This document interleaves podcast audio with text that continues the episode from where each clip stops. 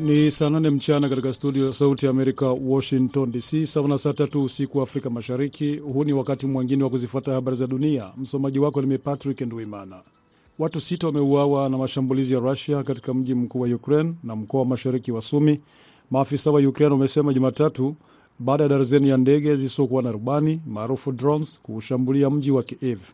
Maafisa wa Ukraine wamesema ndege hizo zilitengenezwa na Iran ambazo zimetumiwa na Rusia kuendesha mashambulizi yaitwayo kamikaz, ambapo ndege hizo hulipuka baada ya shambulio. Rais Volodimir Zelenski amesema katika ujumbe wa Telegram, usiku kucha na asubuhi adui amefanyia vitisho raia. Drones za kamikaz na makombora yanaishambulia Ukraine.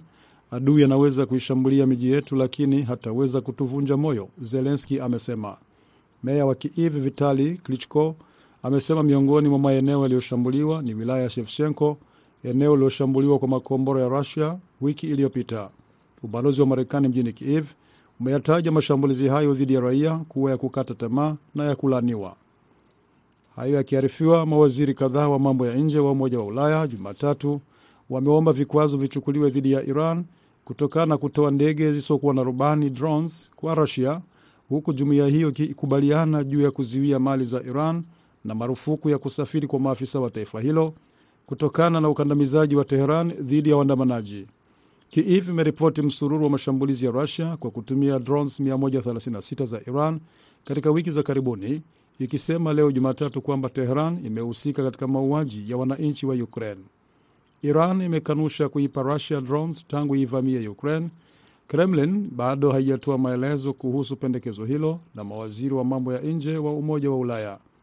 Nadhani vikwazo vipya vingechukuliwa mara moja, waziri wa mambo ya nje wa Estonia Urmas Reinsalu ameiambia Reuters. Reinsalu amesema ripoti zake Kiev kuhusu matumizi ya drones za Iran zinapaswa kuchukuliwa kwa uzito, huku vikwazo vichukuliwe kuonyesha kwamba kitendo cha Iran kina madhara. Unaendelea kusikiliza habari za dunia moja kwa moja kutoka studio za Sauti ya Amerika, Washington DC. Vyombo vya habari vya Uganda pamoja na wanaharakati wa kutetea haki za binadamu Jumatatu wamewasilisha shauri mahakamani kupinga sheria mpya yenye utata kuhusu matumizi ya internet ambayo wanasema inalenga kuzuia uhuru wa kujieleza na kuwanyamazisha wapinzani. Jumla ya walalamikaji 13 kikiwemo kituo cha televisheni cha mtandaoni waliwasilisha shauri hilo katika mahakama ya katiba juu ya sheria hiyo ambayo ilitiwa saini na kuwa sheria na Rais Yoweri Museveni wiki iliyopita. Sheria hiyo ya kutumia vibaya internet inatishia uhuru wa kujieleza na inalenga wale ambao wana maoni tofauti na serikali. Mmoja wa walalamikaji Norman Tumuhimbise ameliambia shirika la habari la AFP. Kulingana na ombi hilo, serikali imepewa siku saba kuwasilisha utetezi wake, lakini haijulikani lini kesi hiyo itaanza kusikilizwa. Serikali ya Ethiopia Jumatatu imeeleza tena dhamira yake ya kushiriki kwenye mazungumzo ya amani kuhusu mzozo wa Tigrei, lakini haikujibu wito wa Umoja wa Afrika wa kusitisha mapigano, ikiahidi badala yake kuchukua hatua za kujihami, ikiwemo kuteka viwanja vya ndege na majengo mengine ya serikali katika mkoa huo. Jumapili, mwenyekiti wa tume ya Umoja wa Afrika Musa Faki Mahamad alitoa wito wa sitisho la mapigano mara moja na bila masharti yoyote, wakati mapigano yakiongezeka katika mkoa wa Tigrei na kuzitaka pande hizo mbili ambazo zinapigana kwa karibu miaka miwili kukubali tena kufanya mazungumzo. Viongozi wa Tigrei Jumapili wamesema wako tayari kutekeleza sitisho la mara moja la uhasama na kutoa wito kwa jumuiya ya kimataifa kuishinikiza serikali ya Ethiopia kufika kwenye meza ya mazungumzo. Wafungwa wanane wa Iran walifariki kutokana na moto uliozuka katika gereza la Evin mjini Teheran, mahakama imesema Jumatatu, na kuongeza maradufu idadi ya vifo kufuatia moto huu ambao umechochea mivutano zaidi baada ya maandamano ya mwezi mmoja yaliyochochewa na kifo cha mwanamke kutoka kabila la Kikurdi Mahsa Amini. Maafisa wa Iran wamesema moto huo uliozuka Jumamosi ulisababishwa na vurugu na mapigano kati ya wafungwa, lakini mashirika ya kutetea haki za binadamu yalisema yanatilia shaka maelezo rasmi kuhusu tukio hilo na yanahofia pia kuwa idadi ya vifo inaweza kuwa kubwa zaidi. Mwisho wa habari za dunia kwa wakati huu, lakini hapa studio mnaendelea na mwenzangu Harrison Kamau katika kipindi cha Kwa Undani. Patrick Nduimana nina wageni nikiwatakia usiku mwema.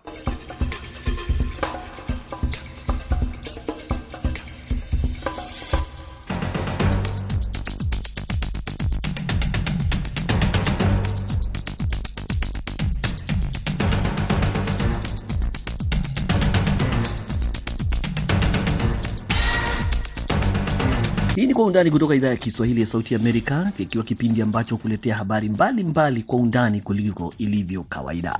Katika Kwa Undani hivi leo tunazungumzia maswala mawili, tukianza na siku ya leo ambayo ni maadhimisho ya kimataifa ya kuangamiza umaskini kote ulimwenguni, na yamefanyika huku juhudi zikifanywa za kuangamiza tatizo hilo.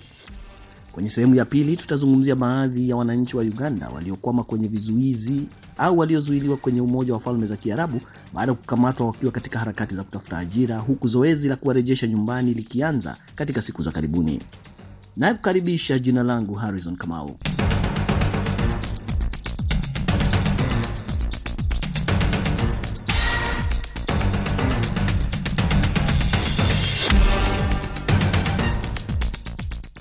Siku ya kwanza ya kimataifa ya kuangamiza umaskini iliadhimishwa kimataifa hapo Oktoba 17 mwaka 1987 mjini Paris, Ufaransa, ambako awali mwaka 1948 rasimu ya kutambua haki za kibinadamu dhidi ya umaskini iliandikwa kwa heshima ya wahanga wa umaskini uliopita uliopita kiasi pamoja na ghasia.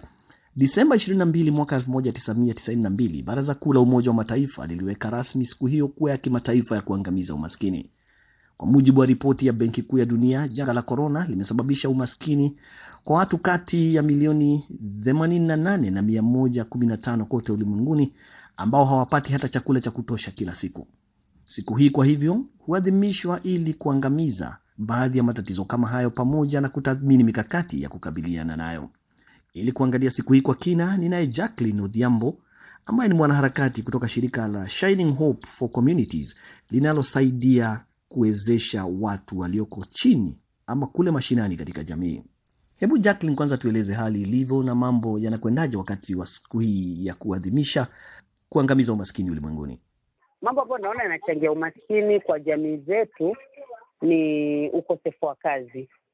Aa, na jambo lingine pia biashara. Unaona watu wengi wanapokosa kazi wana, wanaamua kufanya biashara na unapata kwamba ile gharama ya kuweka biashara inakuwa ipo juu kushinda ile mapato ama malipo ile mtu anapata kutoka katika biashara, na pia yale matumizi ya kila siku kwa manyumba. Unapata kwamba ile kwa mfano wale ambao wanakaa mijini, unapata ile matumizi ya kila siku kuanzia asubuhi mpaka jioni, unapata ile kiwango cha pesa ambayo mtu anatumia kwa nyumba yake ni nyingi kiasi cha kwamba ile biashara hata haiwezi kumudu. Kwa hivyo kwa muda mchache unapata kwamba ile biashara imeanguka ama mtu pia anaona kwa, kwa sababu ile biashara hana ile nguvu ya kufanya biashara, wengi wanaenda katika mikopo, na hiyo mikopo hata ndio inasuluhisha zaidi, kwa sababu unapata wakati biashara moja haijashika, mtu anaacha hiyo biashara, mkopo hiyo yenye alikuwa nayo, anaenda kwa mkopo nyingine, ana anachukua tena mkopo nyingine. Unapata baada ya mtu amechukua kama mikopo mitatu minne, kusema ukweli, badala ya yule mtu maisha yake yaendelee vizuri unapata kwamba umaskini una, unaendelea zaidi unamkula zaidi kushinda vile ambavyo alikuwa hata ameanza mara ya kwanza.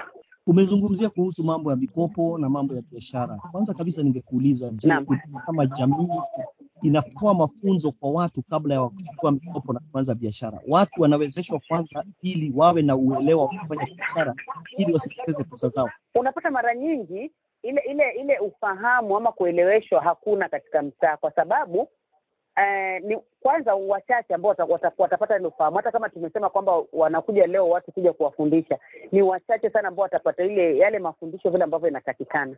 Kwa hivyo mara nyingi unapata kwamba katika mitaa ama katika huku chini kabisa, katika maisha ya kawaida, mtu anaingia tu kwa mkopo kwa sababu labda ame, ameambiwa kama story na rafiki yake ama ameelezewa, ame, ameona rafiki yake amefaulu, yeye pia anaona labda anaweza faulu kwa hii njia.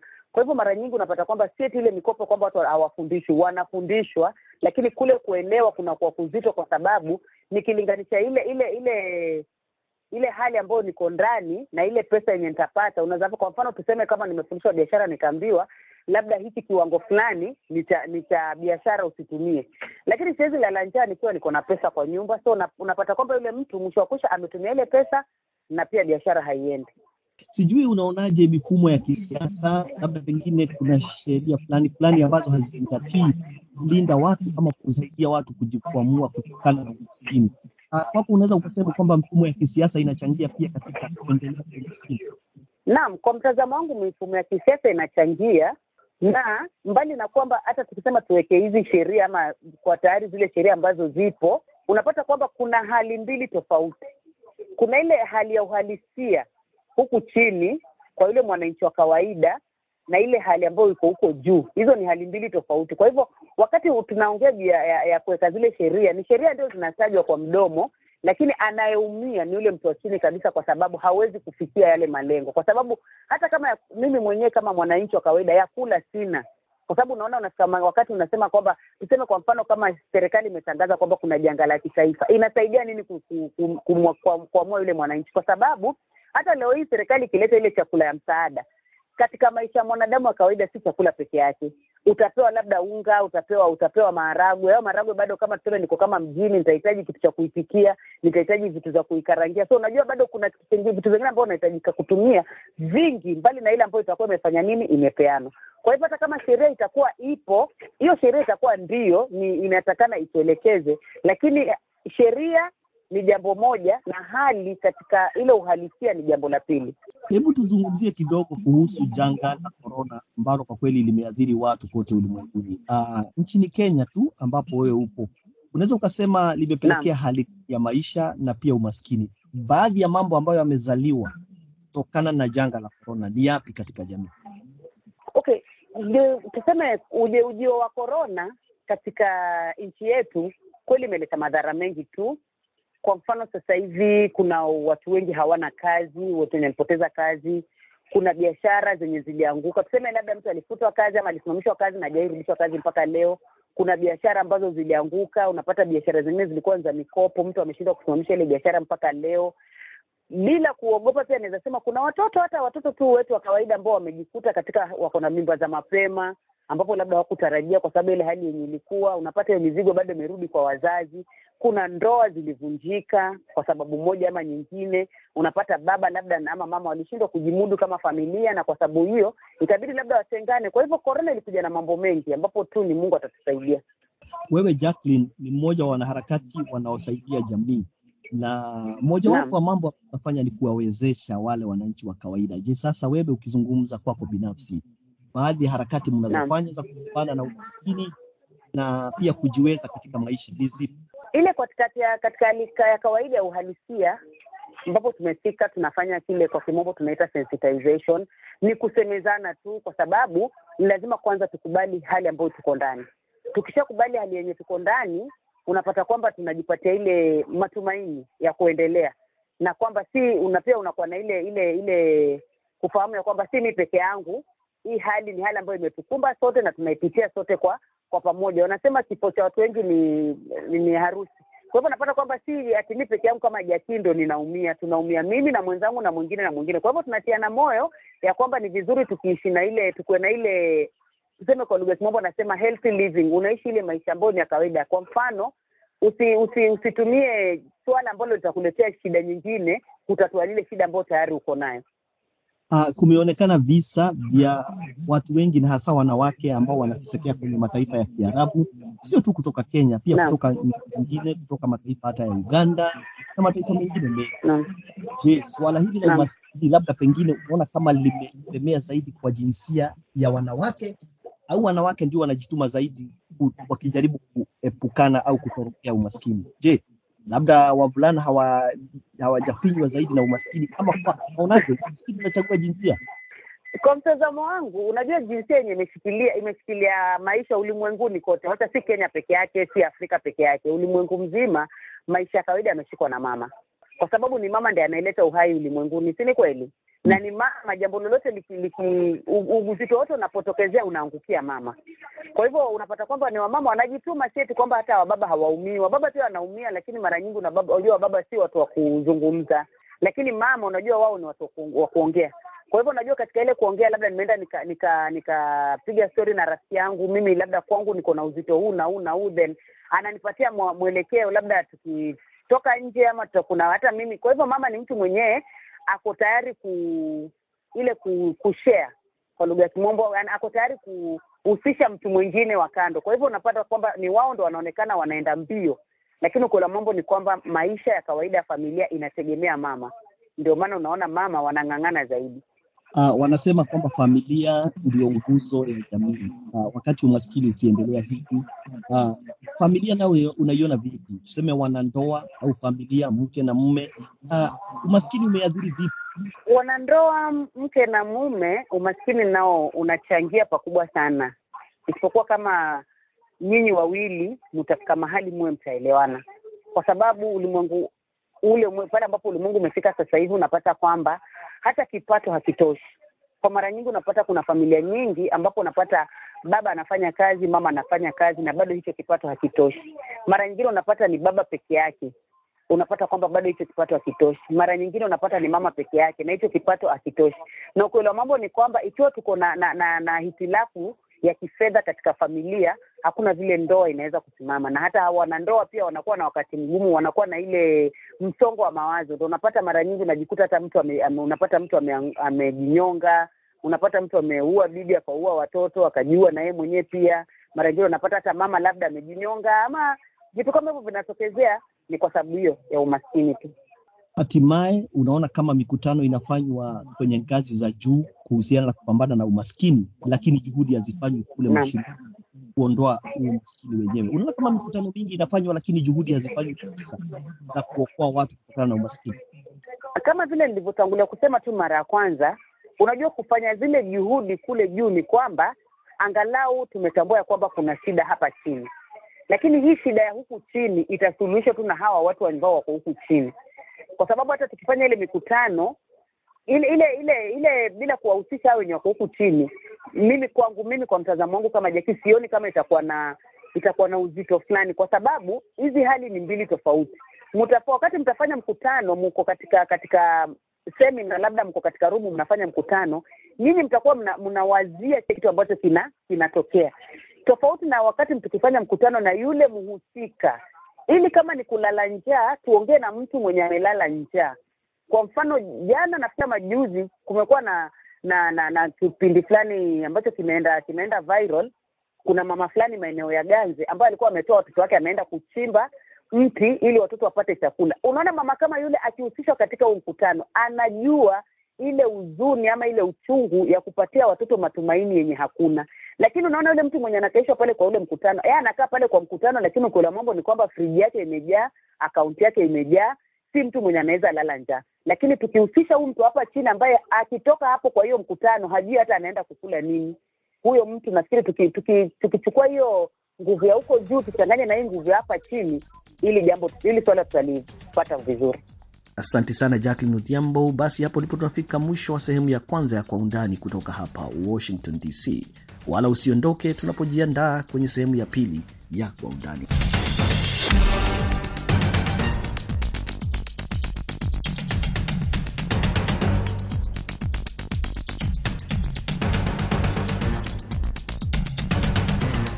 Unaendelea kusikiliza Kwa Undani kutoka idhaa ya Kiswahili ya Sauti ya Amerika, Washington DC. Kumbuka kwamba tunasikika kupitia redio shirika, baadhi zikiwa ni Redio Sunrise Arusha huko Tanzania, Kiss FM Mwanza Tanzania, Storm FM Geita Tanzania, Redio RFM Kisangani DRC, Redio Sorel Butembo huko DRC, Tumaini Redio Kipese DRC, Mwananchi Redio Nakuru nchini Kenya na vilevile vile, sasa Redio Bungoma Kenya, miongoni mwa nyingine nyingi, vilevile kupitia mtandao wetu wa www voa swahili.com.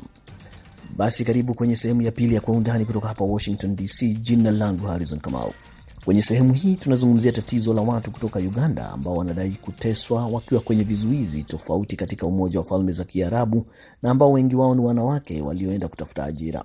Kwa mujibu wa taarifa iliyochapishwa kwenye gazeti la Daily Monitor la Uganda hivi leo, kundi la kwanza limerejeshwa nchini mwishoni mwa wiki, baadhi yao wakiwa na matatizo ya kiafya kama vile kushindwa kutembea.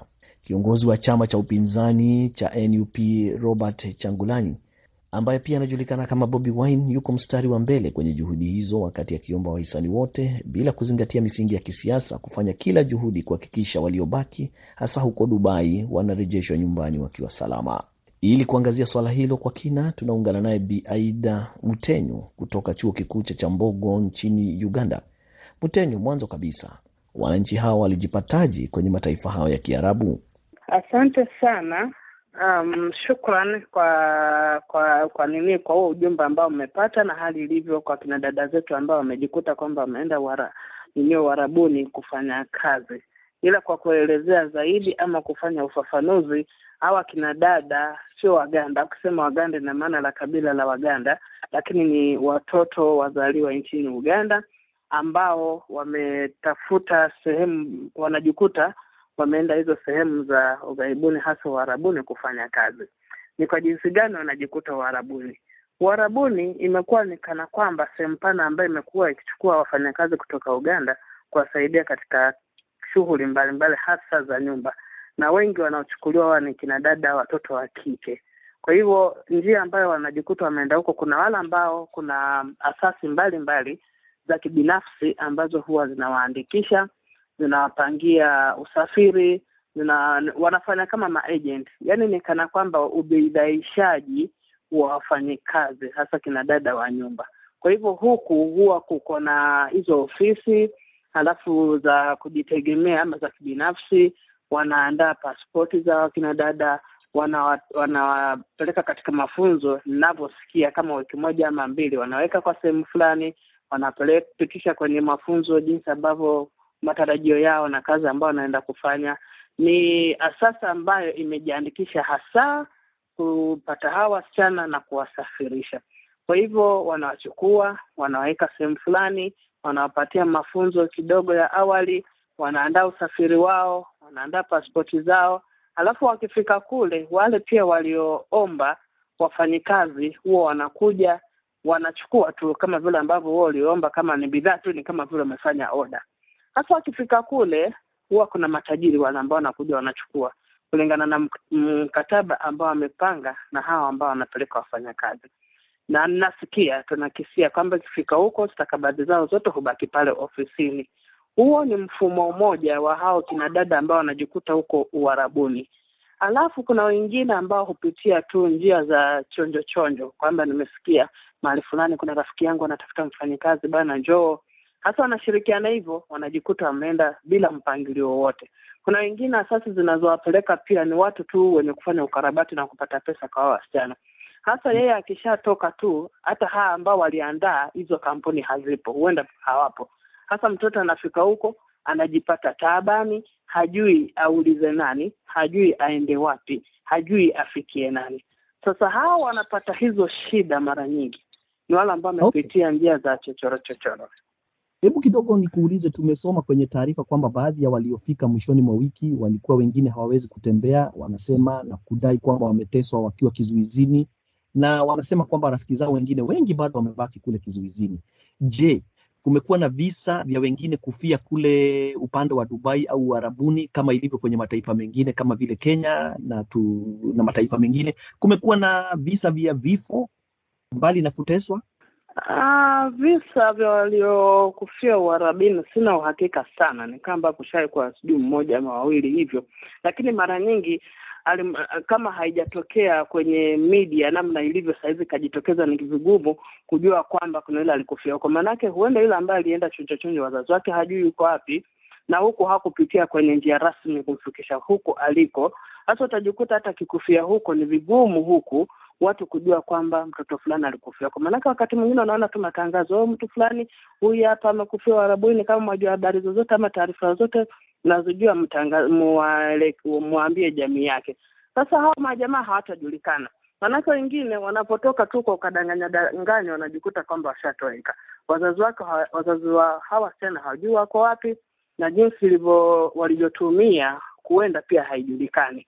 Kwa hivyo huenda kweli kuna wale ambao wamekufia kule, labda wakatupa mahali, lakini kulingana sahizi na takwimu zilizopo ni kwamba kuna wale ambao hata wako vizuizini, lakini hawana watu wa kuwatetea, hawana watu wa kuwatoa kule, hawajui waanze wapi waende wapi. Na wale ambao wameumia kweli, wamepata shida, yaani mnateswa. Sa hata mtu ameteswa, sasa unashindwa ni kazi gani ambazo walikuwa wanafanya, lakini ndiyo hali iliyopo saizi. Kwa wale ambao walienda tu bila kuwa na njia mwafaka ya kuwapeleka, niseme kwamba kweli huende kawa kuna wale ambao wamekufia huko, lakini huenda serikali isijue. Kwa ile ambayo serikali inajua, unashirikiana, maiti inaletwa. Naam, naona kwamba juhudi hizi zinaongozwa pia na chama cha NUP chake Robert Changulani ama Bobi Wine, na alikuwa afanye concert kule Dubai, lakini haikufanyika. Sasa pia ametoa ombi kwa watu wa kawaida pamoja na wanachama kufanya michango ya kuhakikisha kwamba wale watu ama wazao wa Uganda waliokwama Dubai wanarudi. Je, shughuli hii imechukua laini ya kisiasa au pengine ni kitu ambacho watu wote wa Uganda wanashirikiana na wanaona ni muhimu kuwarejesha nyumbani? Unajua, sasa kuna kushirikiana kisiasa, kuna kushirikiana kijamii. Huo ukienda, mhusika alikuwako na lengo lipi? Yeye kama alisi, alisaidia kisiasa, basi huo msaada utakuwa tu ni kisiasa, maanake hata hutashirikisha watu wengine kusema kwamba wanachanga wakati wewe umeshirikisha nini siasa. Lakini kama ni jukwaa tu, ndio uende kawa umekuwa tu kama kiongozi, kama mpiga firimbi, ili wale walioko kule wasaidiwe. Uganda huwa iko wazi kwa hali kama hiyo. Naona kwamba akija peupe kama sio mwanasiasa tu na kama mwanauganda ambaye anaona kwamba wale wengine wanapata shida, basi watasaidika. Maanake hata wale pia waliorudi walitangaza wali sana wakaomba kwamba endapo kuna usaidizi wowote ambao unaweza kufikiwa wale ambao walioko huko walikwama, basi wasaidike. Mi naona kwamba ulikuwa kuna wito ambao ni chanya, na ikiwezekana watu watatoa michango kupitia njia mwafaka iliyo bora. Manake mwanzo ni kujua ni kina nani walikwama, wako wapi, wanahitaji nini. Maanake wezi tu ukafanya michango, hujui inaenda wapi. Kwa hiyo na wito ulikuwepo, ndio tumeona, tumesikia katika vyombo vya habari na wale ambao waliokuja wakitoa wito, jamani, tusaidieni wale ambao waliobaki huko. Mi naamini kwamba endapo kutakuwa na njia mwafaka nzuri iliyonyoka na kuonyesha ni kina nani na wako wapi, naona kwamba huku watu watakuwa tayari kufanya mchango na kuhimiza pia serikali kuona kwamba hawa watu wanasaidika na wanarudi kwao. Mwisho kabisa, tukimalizia, kuna hatua ambazo zimechukuliwa dhidi ya mashirika ambayo labda yanapeleka watu kwa njia isiyo halali. Serikali imechukua hatua yoyote? Naam, kuna hayo mashirika ambayo wao hawana vibali vya kufanya hiyo kazi. Mashirika kama hayo nadhani yamefungwa fungwa, na hasa serikali hujua ina inahakikisha ina, inahakikisha kwamba wale ambao wanaenda pia wanaenda kwa kupitia mashirika ambayo yalisajiliwa na serikali. Sasa yale ambayo yanafanya nini nyuma ya pazia, hayo hayajulikani, na wakati mwingine ndo yanaleta shida. Kwa kweli, serikali imejitahidi kuona kwamba inafuatilia kuona mashirika kama hayo yamefungwa ama yamefunguliwa kesi mahakamani. Mwishoni mwa wiki takriban watu kumi na wawili raia wa Uganda walirejeshwa kutoka kule Dubai na kuingia nchini, baadhi yao wakiwa kamwe hawawezi hata kutembea na wakiwa pia na shida ya kupumua. Kuna onyesho ambalo lilikuwa limepangwa na Chagulanyi au Robert Changulanyi maarufu Bobi Wine huko Dubai, likiwa na lengo la kuchangishia ili kuweza kuwarejesha wale wanaotesekea katika mataifa ya Kiarabu nyumbani na wakati wa kupokelewa kwa wale waliorejeshwa nyumbani katika mji wa Bagere Kisangati, Chagulani alisema kwamba yeye mwenyewe hana nia ya kuweka siasa kwenye jambo hilo, akiomba kila Mganda ama kila mwananchi wa Uganda uh, pasina mambo ya kidini au siasa, basi afanye juhudi za kuhakikisha kwamba wenzao wanarejeshwa nyumbani, hali ya kutafuta usalama wao. Chagulani pia amesema kwamba anaendelea kushauriana na viongozi kadhaa wakiwemo wale wa kisiasa pamoja na wengineo kutoka chama chake ili kuhakikisha kwamba wanajitolea kulipa tiketi kwa kila Mganda au kila mwananchi wa Uganda aliyekwama kule ili waweze kurejeshwa nyumbani. Na baadhi ya wale waliorejea nyumbani ni Adija na Kayima kutoka Butambala, Winfred Bambazi kutoka Isingiro, Justin Mahimba kutoka Mbale na Caroline Asimwe kutoka kule Fort Poto, miongoni mwa wengine wengi. Basi tunatumai kwamba shughuli hiyo au zoezi hilo itakamilika na wale wote walioko katika vizuizi tofauti katika mataifa ya Kiarabu waweze kurejeshwa katika njia iliyo salama. Asanti sana Bimutenyo kutoka Uganda, na hapo ndipo tunafika mwisho wa Kwa Undani kutoka Washington DC. Kwa niaba ya wote walioshiriki katika kufanikisha kipindi hiki, jina langu Harrison Kamau nikikutakia kila la heri popote ulipo.